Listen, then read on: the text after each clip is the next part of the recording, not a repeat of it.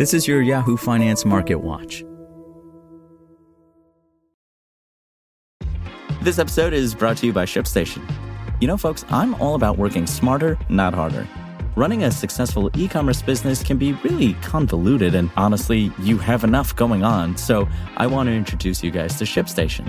I love using ShipStation because it makes it so much easier to automate all my shipping tasks, and I can manage all my orders in one simple dashboard. Work less and ship more with ShipStation, the innovative tool that helps turn your shipping challenges into opportunities for growth. Go to shipstation.com and use code TechNews to sign up for your free 60 day trial. That's shipstation.com code TechNews. This is Yahoo Finance Daily, a daily update on the top business, finance, and stock market news from around the world. Let's jump into today's stories.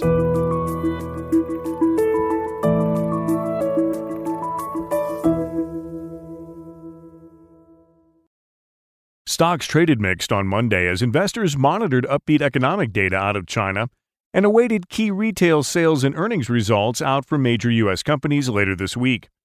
The S&P 500, Dow, and Nasdaq struggled for direction after opening decidedly higher. Boeing shares rose after the aircraft maker's head of commercial airplanes told Bloomberg he was hopeful that China would resume orders of the 737 MAX soon following more than 2 years of grounding.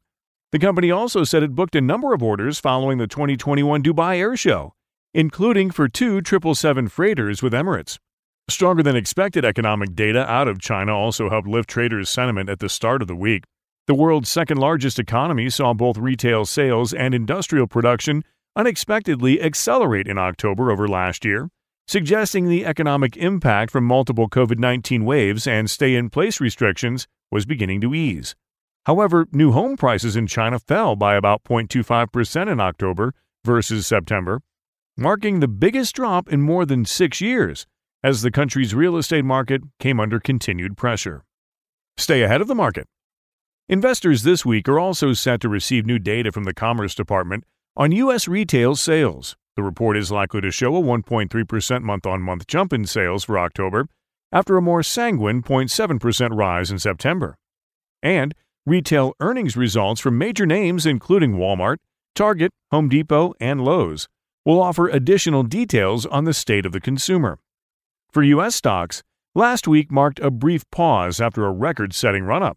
The S&P 500 posted a weekly decline for the first time in 6 weeks, but remained within 0.8% of its all-time intraday high as of Friday's close. The Dow and Nasdaq were also not far off from their own record levels.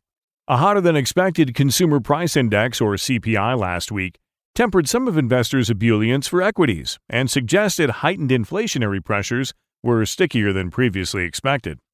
The CPI jumped by a greater than expected 6.2% in October, compared to the prior year, marking the fastest annual rise since 1990. Meanwhile, the latest print on U.S. job openings came in higher than expected to a near record high of more than 10.4 million, and a separate report showed consumer sentiment deteriorated early this month as Americans nervously eyed rising prices. The jump in inflation carries implications both for consumers' personal finances and for monetary policy. The surge in core inflation in October marks the start of a run of big gains, thanks to surging used auto prices, rebounding airline fares, and faster increases in housing costs. Ian Shepherdson, chief economist for Pantheon Macroeconomics, wrote in a note Monday We think core inflation will peak at almost 7% in March, which will pose a serious challenge to the Fed's benign medium term view. Chair Jerome Powell will have to convince markets that the combination of rocketing payrolls and soaring inflation does not threaten the transitory story, to which he appears still to be committed. Though the Federal Reserve has maintained current inflationary pressures will be temporary, sustained increases of these elevated magnitudes could prompt a quicker than previously expected hike to interest rates, which would in turn impact a variety of asset classes. We remain of the view that the Fed will start to hike in September, but a June hike can't be ruled out. If labor participation shows no sign of life, by the March FOMC meeting. We expect the Fed to accelerate the taper and then hike in June. This would play badly across all asset markets, Shepherdson added. Treasury yields still have to rise, but rising real yields, due to strong non inflationary growth, are vastly preferable to rising inflation expectations. high multiple stocks, and loss making tech would be vulnerable even in the benign scenario, but cyclicals would outperform. For more live coverage of business, finance, and stock market news, please visit yahoofinance.com. We'll be back tomorrow morning with your daily update. So until then, thanks for listening.